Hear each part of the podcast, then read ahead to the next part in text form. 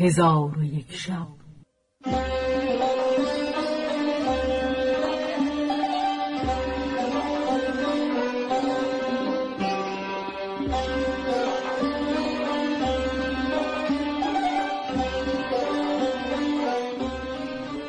داستانهایی برآمده از ژرفای تاریخ و تمدن و فرهنگ مشرق زمین.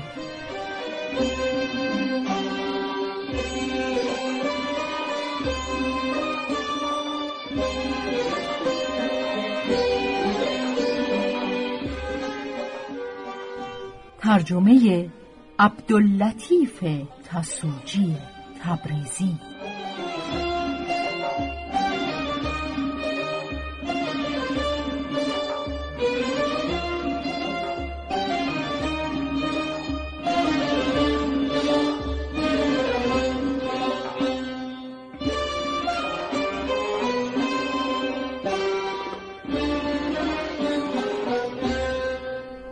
چون شب 147 برآمد،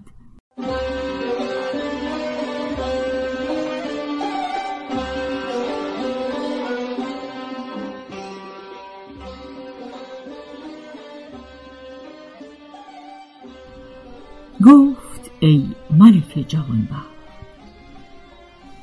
طاووس چون سخن مرغابی بشنید عجب آمدش و گفت ای مرغابی، تو از بنی آدم ایمن گشته ای از آن که ما در جزیره ای از جزایر دریا هستیم که آدمیزاد را بدو راه نیست. در نزد ما جای بگیر تا خدا کار بر ما و تو آسان گرداند. مرغابی گفت از قضا نتوان گریخت، همی ترسم که آسیبی برسد. طاووس گفت در نزد ما بنشین، آنچه به ما رسد تو را نیز خواهد رسید. و طاووس با او سخن همی گفت تا مرغابی بنشست و با طاووس گفت تو ناشکیبایی من میدانی، اگر نه من تو را بدینجا میدیدم در اینجا نمی نشستم. طاووس گفت اگر به پیشانی ما چیزی نوشته باشند ما بدو خواهیم رسید، و اگر اجل ما نزدیک شده خلاصی ما محال است، و هر کس تا روزی خود نخورد و روزش نرسد نخواهد مرد. ایشان در گفتگو بودند که گردی پدید شد. در آن هنگام مرغابی فریاد زد و خیشتن به دریا افکند. چون گرد بنشست غزالی پدید آمد. مرغابی و طاووس را بیم برفت و آسوده گشتند. طاووس با مرغابی گفت از آنچه ترسیدیم غزال بوده و همین است که می آید و ما را از او باکی نیست که او گیاه زمین و برگ درختان همی خورد. طاووس را سخن به انجام نرسیده بود که غزال در رسید و خواست که در سایه همان درخت برآساید.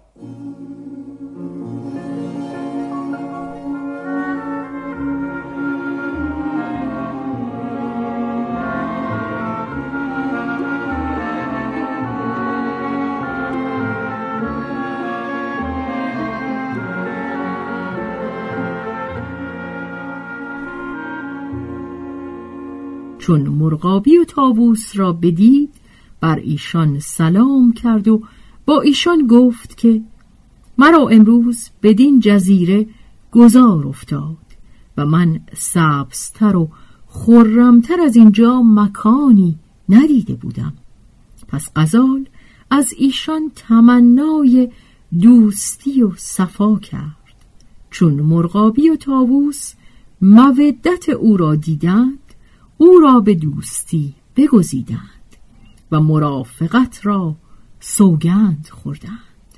خوابگاهشان یکی شد و با خاطر جمع می خوردند و می نوشیدند تا اینکه کشتی از راه بدر شده راهش به جزیره افتاد. مردمان از کشتی بیرون شدند و در جزیره پراکنده گشتند. آهو و طاووس و مرغابی را در یک جا بدیدند. روی به آنها آوردند. آهو بگریخت و طاووس به هوا پرید و مرغابی به جا ماند و این سو و آن سو همی دوید تا اینکه او را صید کردند و او فریاد میزد و میگفت که از قضا و قدر حذر کردن من سودی نبخشید. پس ایشان مرغابی را به کشتی بردند. چون طاووس ماجرای مرغابی بدید از جزیره ارتحال کرد و دوری گزید و گفت هیچ کس را از حادثات گریزی نیست. اگر این کشتی نمی بود میانه من و مرغابی جدایی نمی افتاد که او نیکو صدیق بود.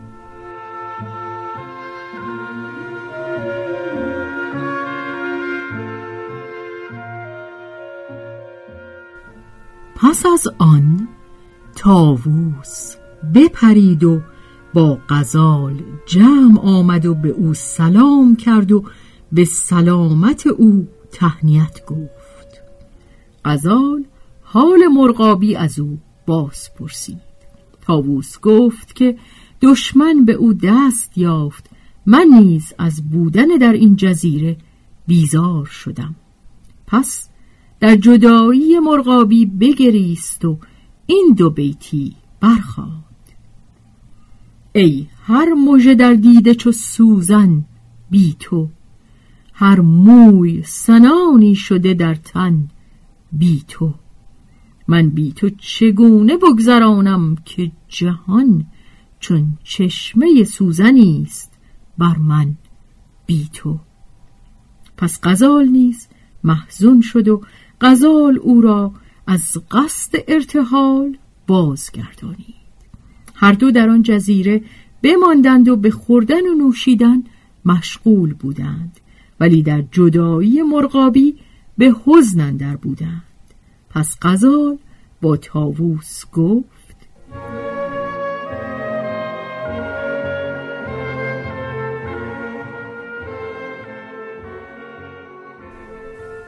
دانستی که آدمیان از کشتی به در آمدند، سبب جدایی یاران و سبب هلاک مرغابی شدند. پس از ایشان بر حذر باش و از مکرشان اندیشه کن. طاووس گفت: من یقین دانستم که سبب هلاک او جز ترک تسبیح نبود که او از تسبیح خود غفلت ورزید. من به او گفتم: من از ترک تسبیح بر تو همی ترسم، از آنکه هر که مخلوق خداست تسبیح همی کند و هر وقت که از تسبیح غافل شود به مکافات او هلاک گردد. چون غزال سخن طاووس بشنید گفت: خدا صورت تو را جمیل کند.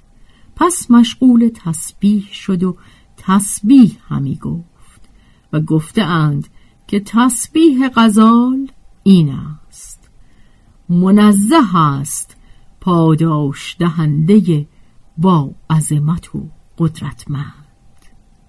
و نیز وارد شده که یکی از پارسایان در پاره کوه ها به عبادت به سر می برد و در آن کوه یک جفت کبوتر جای داشت و این پارسا روزی خود را به 2 نیم بخش می کرد. چون قصه به دینجا رسید بامداد شد و شهرزاد لب از داستان فرو بست.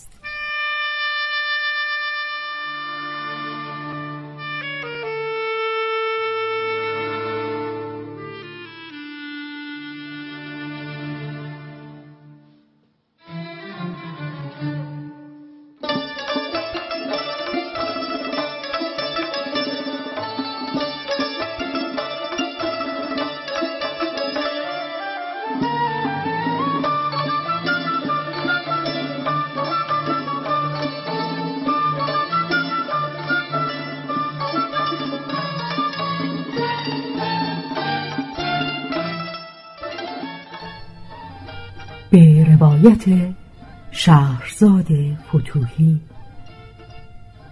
تنظیم از مجتبی میرسمیعی.